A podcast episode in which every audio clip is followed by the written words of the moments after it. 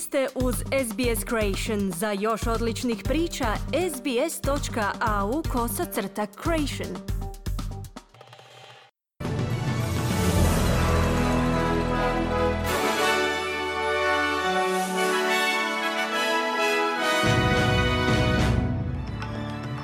Današnjim vijestima poslušajte, svjetski čelnici raspravljaju o klimatskom obeštećenju za siromašne zemlje na samitu COP27 u Egiptu. Izražene sumnje spram prijedloga zakona Savezne vlade o industrijskim odnosima i aktivnosti prevaranata će ove godine koštati Australce gotovo dvostruko više u odnosu na lanjsku godinu.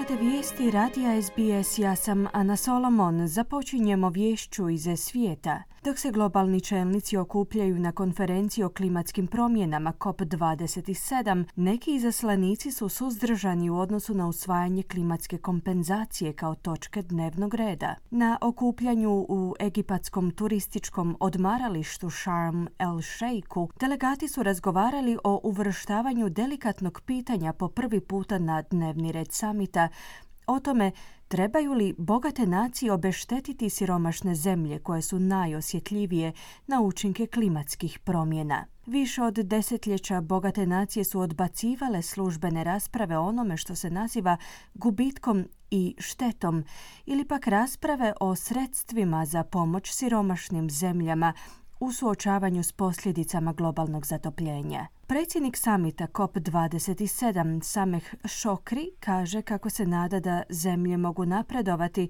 s transparentnim procesom pregovora.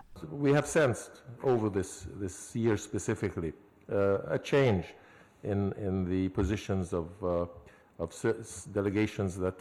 reservations. Ove godine smo osjetili posebnu promjenu u stajalištima delegacija koje su bile suzdržane. Mislim da je do toga došlo zbog impulsa koji je stvoren od Pariza i Glazgova te potrebe da se održi taj zamah i priznanje koje se može postići samo ako postoji osjećaj pravednosti i povjerenja, izjavio Šokri. Iz zemlje nezavisni zastupnici traže više vremena za ispitivanje spornog prijedloga zakona Savezne vlade o industrijskim odnosima, čiji je cilj podizanje plaća zaposlenika. Vlada je napravila ustupke u radnom zakonodavstvu pokušaju da bude izglasan u parlamentu prije Božića, ali treba joj potpora ključnih nezavisnih zastupnika za izglasavanje u Senatu. Prema amandmanu, glasanje radnika da budu dio sporazuma da štrajkaju ili da prihvate sporazum bilo bi na razini pojedinačnih poduzeća, Nezavisna senatorica Jackie Lambie, jedna od nezavisnih zastupnika koje vlada treba na svojoj strani za usvajanje prijedloga zakona je za mrežu 9 izjavila da je ministar rada Tony Burke požurio proces. Most of the bill is really, really good and quite frankly, um, if he wants to get it through by Christmas time, he should split the bill. It's really embarrassing. Većina prijedloga zakona je stvarno jako dobra i iskreno ako ga želi provesti do Božića trebao bi ga prepoloviti Stvarno je bilo neugodno u petak se pojaviti pred povjerenstvom kada su ispred mene sjedili predstavnici sindikata i velikih tvrtki koji nisu imali prilike proučiti prijedlog zakona kako treba. Ti predstavnici su upućivali privremene podneske rekavši da iskoristimo ono što imaju jer jednostavno nisu imali vremena, zaključila je senatorica Lambi. Politički stručnjaci pozivaju Australsku središnju banku da preuzme snažniju ulogu u upravljanju klimatskim rizikom. U podnesku za reviziju Središnje banke u Centru za politički razvoj kažu da bi preuzimanje ove odgovornosti predvodilo prijelaz na ekonomiju s nultim neto vrijednostima, te da bi se time ograničile posljedice po financijski sustav. Ovaj zahtjev za upućivanje odgovora na klimatske promjene i ekološke održivosti bio bi u skladu sa zakonskom odgovornošću Australske središnje banke u donošenju najboljih odluka o kamatnim stopama i sustavima plaćanja. Izvješće prve sveobuhvatne revizije Središnje banke od početka trenutačnih aranžmana monetarne politike u 1990-ima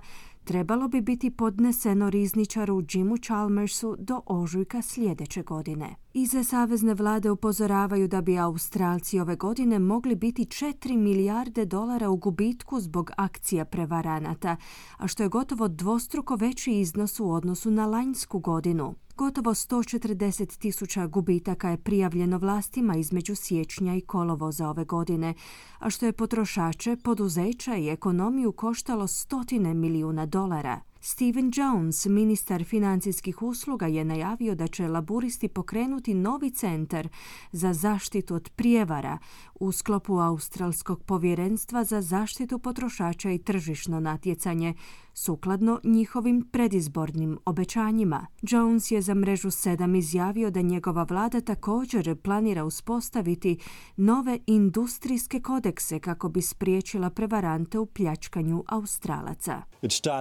With prevention and then looks at what we can do once we once we spot a scam in motion. Počinje s prevencijom, nakon čega razmatra što možemo učiniti kada uočimo prijevaru u tijeku, a zatim ako je nešto pošlo po zlu, želimo osigurati da su dostupni neki ispravci, kao što je popravak identifikacijskih oznaka, osim toga, sagledavamo što možemo učiniti kako bismo povratili novac, no zato nam je potreban cjelovit pristup vlade, istaknuo je Jones. Kriketaš sa Šri Lanke je optužen za navodni seksualni napad u Sidneju nakon što je stupio u kontakt sa 29-godišnjakinjom putem aplikacije za upoznavanje. Danuška Gunatilaka boravi u Australiji za T20 svjetsko prvenstvo i policija ga je jučer ujutro uhitila u hotelu u kojemu je boravio. 31-godišnjak se suočava s četiri točke optužnice za stupanje u seksualni odnos bez pristanka druge strane. Odbijena mu je mogućnost puštanja na slobodu uz jamčevinu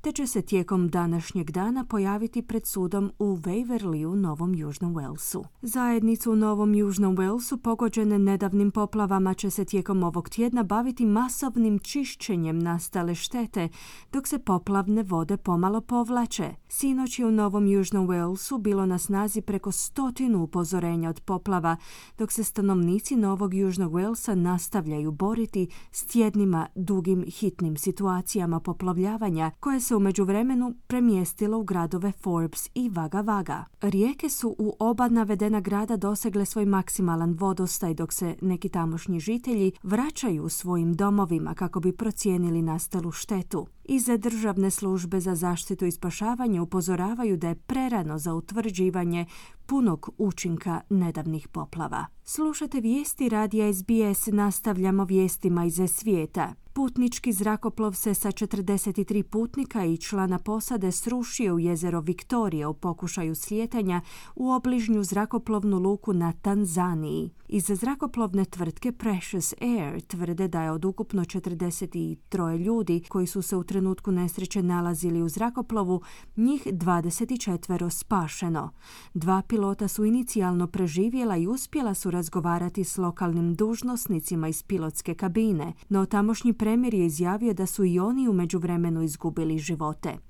Uzrok nesreće nije odmah bio poznat, no iz tanzanijske korporacije za medijsko izvještavanje su kazali da se incident dogodio uslijed obilnih oborina i jakih oluja. Politički čelnici iz obiju ključnih stranaka su uputili svoje završne riječi biračima dva dana prije američkih izbora na sredini mandata. Bivši predsjednici Barack Obama i Donald Trump završili su svoje kampanje u Pensilvaniji, koja se pokazala kao ključno bojno polje u određivanju tko će kontrolirati kongres. Obama kadrira izbore kao referendum o američkoj demokraciji. Truth facts and logic and reason Istina, činjenice kao i logika te razum i osnove pristojnosti su na glasačkom listiću. Sama demokracija je na glasačkom listiću. Ulozi su visoki, poručio je Obama. Istovremeno Trump forsira svoj plan kojim tvrdi da su njegovi suparnici nesposobni za vođenje zemlje.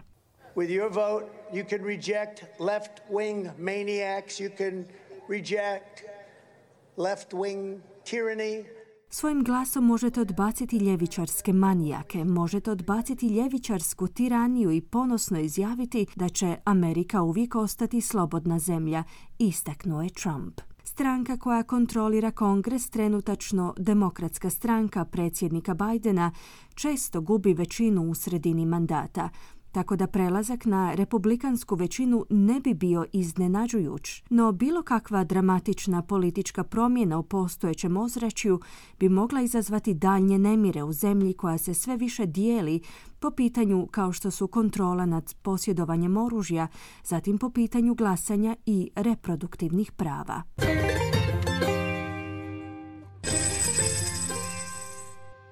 Danas jedan australski dolar vrijedi 0,64 američkih dolara, 0,65 eura, 0,57 britanskih funti te 4,86 hrvatskih kuna. I na koncu kakvo nas vrijeme očekuje tijekom današnjeg dana u većim gradovima Australije. Perth uglavnom sunčano uz najvišu dnevnu temperaturu do 24 stupnja Celzija. Adelaide sunčano i 29 stupnjeva, Melbourne manji pljuskovi u poslijepodnevnim satima te 25 stupnjeva. Hobart uglavnom sunčano 21, Kambera pljuskovi te mogućnost razvoja olujnog nevremena i 22 stupnja. Sidney uglavnom sunčano 24, Brisbane mogućnost pljuskova 25 i na posljedku Darwin gdje se očekuju mogući pljuskovi uz najvišu dnevnu temperaturu do 34 stupnja Celzija. Slušali ste vijesti radija SBS. Za više vijesti posjetite SBS News.